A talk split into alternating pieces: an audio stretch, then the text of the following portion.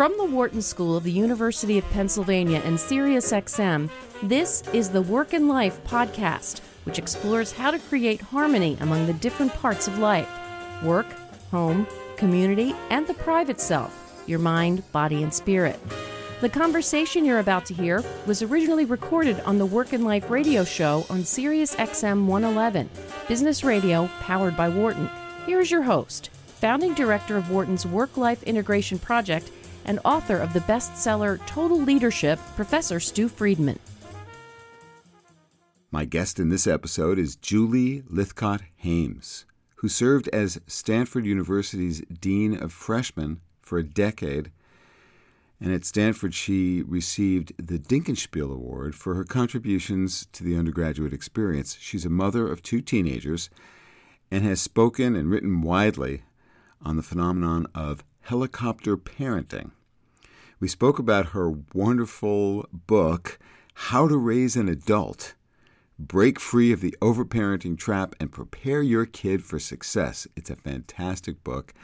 Uh, Julie has sound, practical advice for parents, reminding them, us, that the measure of success in your job as a parent is to become obsolete, to raise independent children. She explains the difference between supportive parenting versus coddling, how the latter is causing profound negative effects on the rising generation of adults in our society, and how we can do better. So now, here is my conversation with Julie Lythcott Haims.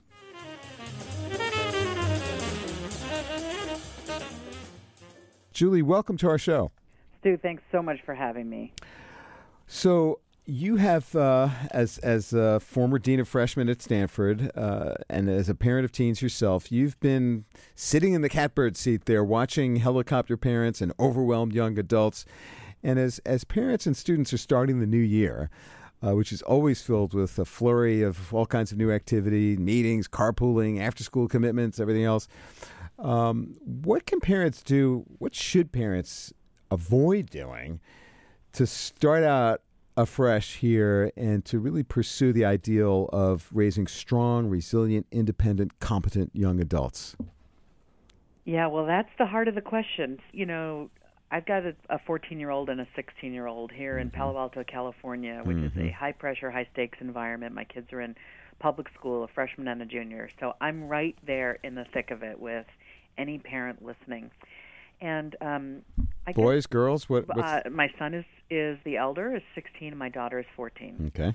All right. So, um, you know, I moved from being a college dean who was worried about the encroachment of parents into the life of college students, which mm-hmm. was happening on my campus at Stanford, but was happening nationwide as well. In tiers one, two, and three, four year institutions all over were noticing in the prior decade more and more parents were feeling a need to be very involved in the lives of their college aged sons and daughters. And, you know, over the years, I began to appreciate the link between what those parents were doing and what they were fearing and why they were so involved. I began to see the link between that and childhood itself.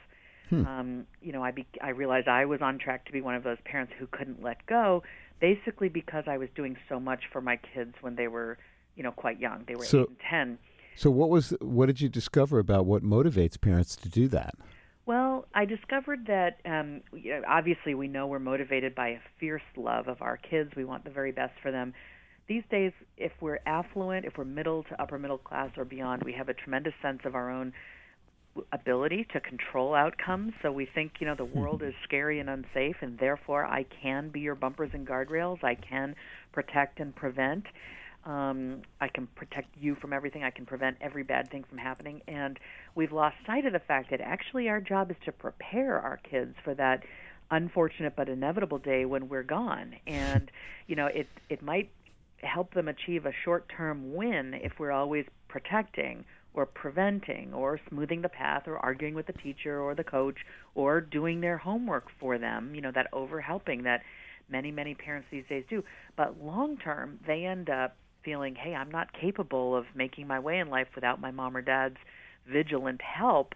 And Hmm. that messes them up psychologically. It means they're ill equipped for a workplace that wants them to know how to make a plan, how to take the initiative, how to think two and three steps ahead How to lead.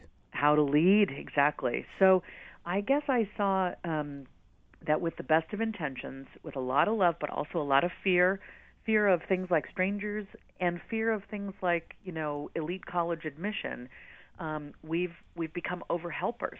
And um, you know when, when I first wrote about this issue ten years ago, I did an op-ed for the Chicago Tribune. All I had were my good hunches as a freshman dean that boy, this looks problematic. I'm working with young adults. They look very impressive in a GPA and transcript and resume sense, Right. but they don't seem to have a sense of self. What I mean is they're constantly checking in with mom or dad hmm. to, for guidance around what to do, how to do it, how to resolve a situation. And I thought, what's to become of them? And more importantly, what's to become of us at a societal level Yeah. if this generation of adults, the millennials, you know, to whom my generation, Gen X, will want to hand the mantle of leadership one day, what will become of all of us if they've not got the wherewithal to think and do and be for themselves and, Big, and scary question. from failure? Sorry, It's a big scary question. it is a big scary question. If if indeed this is as rampant as you as you suggest. Well, you know, it, one of the um, very um, important um, critiques that's come since my book was published almost three months ago is, aren't you only talking about the affluent? And I, as I said at the top of your show, you know, this is a problem in affluent communities where parents have the disposable time and income to spend on mm-hmm. cultivating their kids every moment and to hovering on the sidelines of their every activity. Right. You know, but I wouldn't dismiss it as a non-problem. You know, kids who are raised this way end up with higher rates of anxiety and depression. Why? Because they haven't had the chance to form a healthy psychological self if mom or dad has been doing the hard work of life for them. Right. And they Which are is much less likely likely in lower leaders. income uh, parts of our society, right? Where people have to become more self sufficient because of their economic circumstances. Well, that's the beautiful irony. You know, as dean, I will tell you, my my students who are from poor and working class backgrounds had a greater sense of self, a greater sense of I can apply my effort, Really? my effort to achieving these outcomes. Mm-hmm. I can figure this out. You know, by dint of a tougher life experience, they act. You know, and they had made it to college. You know, so those kids, you know, as many educators are prone to saying these days, might actually leave their more affluent counterparts in the dust. You know, if a poor and working class kid gets a decent education, good mentor to, you know, their life experience has given them that all important grit, resilience, you know, perseverance, all of that stuff they're going to need, whereas their more affluent counterparts who have been handheld and maybe coddled a bit too much um, are what one Massachusetts superintendent calls um, veal. Young adults seem like veal out there in the world. They come running home in the face of the world's slaughter. You know, and I Whoa. would, you know, I mean, whether we want to think of the world as as a place where you know young people are slaughtered is, you know, that's sort of a pretty drastic way to pitch it. It's a rather my violent point is- metaphor. it's a metaphor and and if and if the world does um threaten slaughter i want my kids to be warriors not veal Warriors, know? not veal. So, c- can you give us uh, an example of the difference between helping and supporting and giving opportunity for growth and helping too much? Like, where's that line? yeah well the line is present almost in every moment and first i'm going to give you a philosophical answer and then i'm going to give you a practical Okay. philosophically what we've got to really get through our you know our heads is our job as parents is to put ourselves out of a job and raise our offspring to an independent adulthood okay we've succeeded if they are capable of But I'm immortal. I'm never going to die. So, Right. of course, they're always Uh-huh. going to need me. Exactly. All right. So, seriously, this is something we seem to have forgotten. We Hmm. seem to we pretend as if our kids will only ever live within a one mile radius of us, and that we will always be there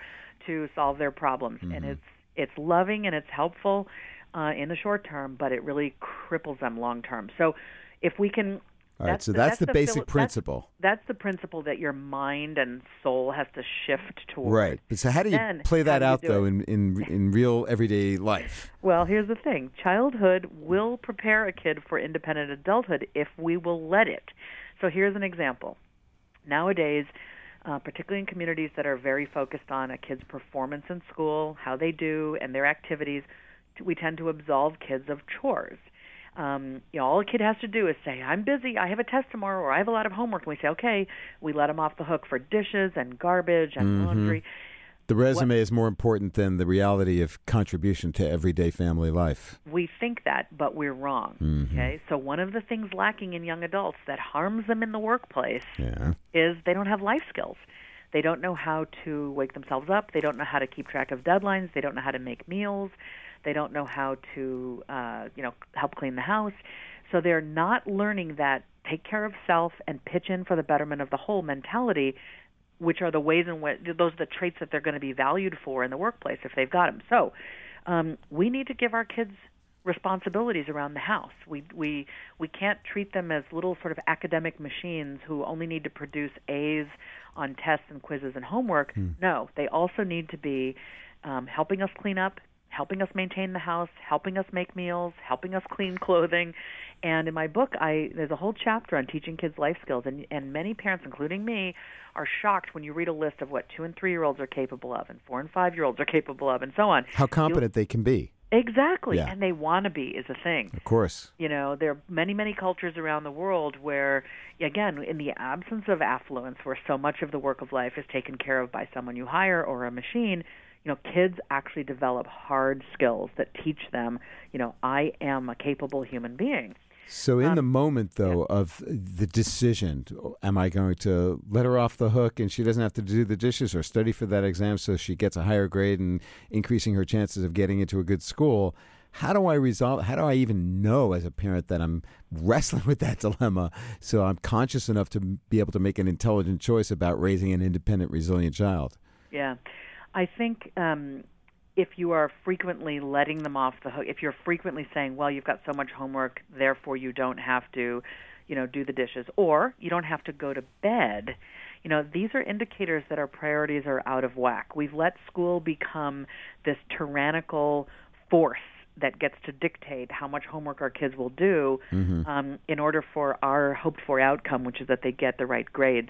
Um, kids in communities like mine aren't getting enough sleep, and pediatricians are are screaming at us to pay attention to that because it's a it's a really strong indicator of you know mental health problems Sure. and and worse. So we've Not not I to guess- mention attention and, and your capacity to actually withstand the rigors of a full day at school. What we haven't talked about yet, Julian, I want to get into this. How by letting go, you actually free yourself up to be less stressed and better capable of living the life you truly want. So Let me turn to that, Stu. Can I Please. just turn to like three things a, a parent can do right now if they're listening, or stop Please. doing? yes. Um, you know, again, the philosophy is our job as parents is to put ourselves out of a job and raise a kid a kid to independent adulthood. Here's what we can stop doing if we're over parenting. We can stop doing today. Number one, stop saying we when you really mean your son or your daughter. These days, we're really prone to saying. We're on the travel soccer team. You know, we're doing this science project. We're applying to college this fall, and, and Wrong is, pronoun. we're not. And in some ways it's the it's it's revealing just how intertwined we are with our kids' lives to an unhealthy extent. But if we can make the linguistic change, it might help us become more mindful Sure. of the fact that we're actually too intertwined. So these are our sons and daughters' efforts and accomplishments and achievements. Say my son, my daughter, don't say we. Number two, Okay. stop arguing with every adult in their path. We've decided we can and should try to control and perfect every outcome. So we are much more likely as parents these days to be all up in a teacher's face, a principal's face, a coach or a referee. These folks are under siege from well-meaning but you know, frankly, just over-involved parents who don't trust that their kid can possibly have that conversation on their own behalf. And so we teach them that authority is always to be argued with. And there's, you know, of course, we're a free-thinking democracy. We we don't want to just, you know, follow um, some arbitrary rules, even if they come from a teacher or a coach. You know, we have the right to question, but we mustn't always question. And we have to teach kids that you know, adults are to be respected for the most part. But when something does need to be raised, I'd like more playing time. I didn't understand this concept. You know, I think you graded this essay unfairly. We've got to teach our kids to advocate for themselves, or Yeah. else we'll become those parents who are calling up the professor. So how do you do that? when our kids in college? Well, you sit down with them and you say, "Okay, honey, you know." It, it looks like this. Um, you know, th- you. I know you worked on this essay. Um, how are you feeling about it? I'm not feeling very good. I didn't get a very good grade. Okay. Um, what do you, you know, what do you want to do about that? Well, mm-hmm. um, mom, what do you think I should do? And you, as the mom or dad, can say, you know, you should go and talk to your teacher and say, I got the essay back. I'd like to go over it with you. I'd like to understand uh, what it is that you're concerned about or how I might have made a better effort. Uh, we want to teach our kids that through trial and error, you know, through effort and outcome, they can yep. continually improve. So we just coach them through how to have the conversation rather than do point, it. Rather than do it, because if we do it always, they will never have the skill. And I've seen that eventuate in 18 to 22 year olds, and it looks really unfortunate. It really does. What do so, you mean? What, what? Well, it just they look, you know, they're chronologically adult, but they're still reliant upon mom or dad to kind of have that tough conversation on their behalf. It looks I tell you the, the the term I've coined, Stu. It's not very pretty. The term is existential impotence. Existential impotence. Okay, you don't want that for your kid. Lack of power about asserting one's existence. Exactly. And when they're 20, you know, you just think, my goodness, this I don't care how beautiful their GPA is or how impressive their SAT scores if they don't have what it takes to make a plan on their own behalf, mm-hmm. make a choice between competing opportunities um, go and seek help when they're struggling. Um, contend with disappointment. You know sit with their own um, unhappiness and and mm-hmm. mull it over and uh, and come up with a solution and a way forward. You know, what hope do they have? What hope do, do we have when they're leading our wonderful nation?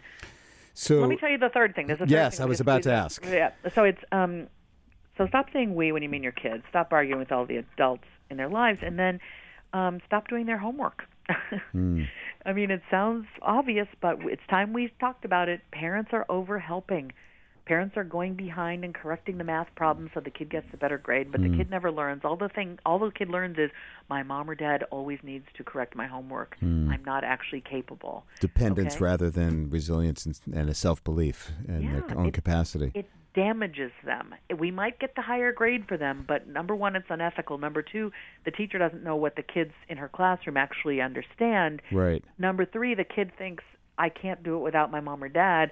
They get manufactured to a certain GPA with our help, but they don't have what it takes you know, in when they're finally on their own when that time comes. So, and that's great advice. Let me offer um, an observation here. We did a study a couple of years ago uh, comparing the class of 1992 Gen Xers with the millennials, class of 2012.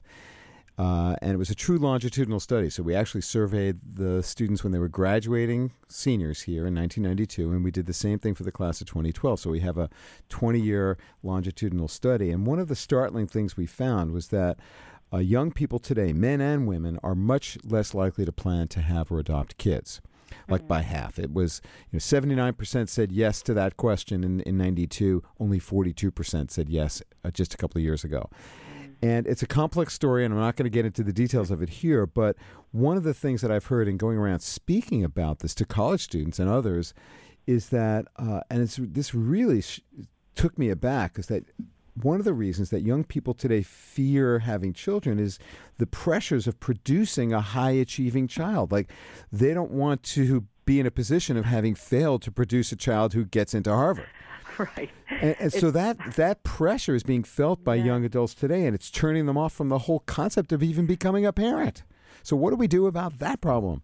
Boy, I am thrilled to know of your study, and I'd love to get uh, my hands on a copy of it. Um, here's what I would. So, what are we going to do about it? Uh, we have to make adulthood look a lot more attractive than we're making it look. And this actually gets to your um, earlier point about if we can back off of our kids and not hover quite so much, we free ourselves up, you know, to live a rich, vibrant adult life, which, mm-hmm. by the way, shows kids that adults do live rich, vibrant lives, and that adult lives are not simply spent shuttling children around and standing on the sidelines. So, for their sake and for ours, you know, we need to get our own lives back and stop being so obsessed with cultivating our kids every moment. I'm guessing that not only is there the pressure of, you know, um, cultivating a perfect child, we've just made adulthood seem terribly unattractive. Mm. And I think one of the reasons they're refusing to claim the adult label for themselves. I mean, we started calling college students kids in the prior decade. When you and I were in college, we didn't refer to ourselves as kids, and no. nobody called a 25 year old a kid either. No, um, I was so a man. You were a woman. You were a man. I was a woman. and and we got to get to the U.S. Army in a moment. Let me hold that thought. But what I just want to f- finish saying. No, is, we only have like a minute left, Julie. okay, fine. Um, if we're going to let 18 to 25 year olds of affluent families off the hook and call them kind of emerging adults or not really adults or adults who still need a whole lot of hand holding from mom or dad. We have to completely rethink the way we uh, run the United States Army, Navy, Air Force, and Marines because we're happy to say to a kid for whom those are the best choices out of high school go fight and die for your country. You have what it takes we're happy to call them adults, but somehow we're letting mm. you know college kids off the hook when it comes to hmm. responsibility mm. and accountability. That's a great point. All right, so in the last thirty seconds here, what do you want to leave our listeners with, Julie, as as your best advice? Um, folks, I'm in this with you. I've had these tendencies myself. We want our kids to. I'll tell you what. The, the 25 seconds. We've been duped into believing that there are a small number of colleges that are uh, the only ones we can be proud to send our kids to, and that's what motivates a lot of our crazy behavior uh, U.S. News and World Report is wrong. There are probably 140 fantastic schools in this country, most of which don't have cutthroat admissions rates. Be willing to look into those. Be willing to embrace those, and you'll discover your kid's high school experience um, is far um, happier and less stressful, and your life will be less stressful as well.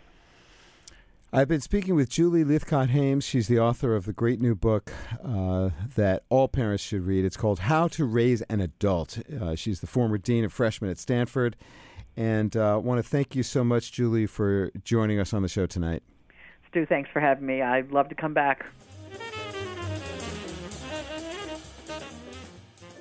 I hope you enjoyed my conversation with Julie Lythcott Haims and that you're taking away some ideas that you can use with your own children, or perhaps just to better understand the millennial mindset. So here's a challenge to you, an invitation, if you're a parent what small step might you take this week, something you've not done before, but that you could do, that would be supportive of your child or your children's growth toward independence? So if you try something like that, let me know. I would love to hear how this small experiment goes for you and your child or your children. You can tweet at Stu Friedman or just email me, friedman at wharton.upenn.edu, and I will look forward to hearing from you. For more information about Julie Lythcott Haims, visit the website howtoraiseanadult.com. That's all one word, howtoraiseanadult.com. Well, it's many words, but no spaces howtoraiseanadult.com, and you can follow her on Twitter at Dean Julie, D E A N Julie. Thanks for listening to this episode of Work and Life. This conversation was originally recorded on my weekly radio show on Sirius XM 111, Business Radio powered by Wharton. Tune in for live broadcasts of Work and Life on Tuesdays at 7 p.m. Eastern. For more about today's guest and about previous guests, check out our blog at workandlifepodcast.com. Join the conversation by tweeting at Stu Friedman. And for more ideas and tools for creating harmony among the different parts of life, check out our website, totalleadership.org, and my book, Total Leadership Be a Better Leader, Have a Richer Life. If you like this podcast, please subscribe and share it with your friends, family, and coworkers. Until next time, I'm your host, Stu Friedman, and I thank you for joining me.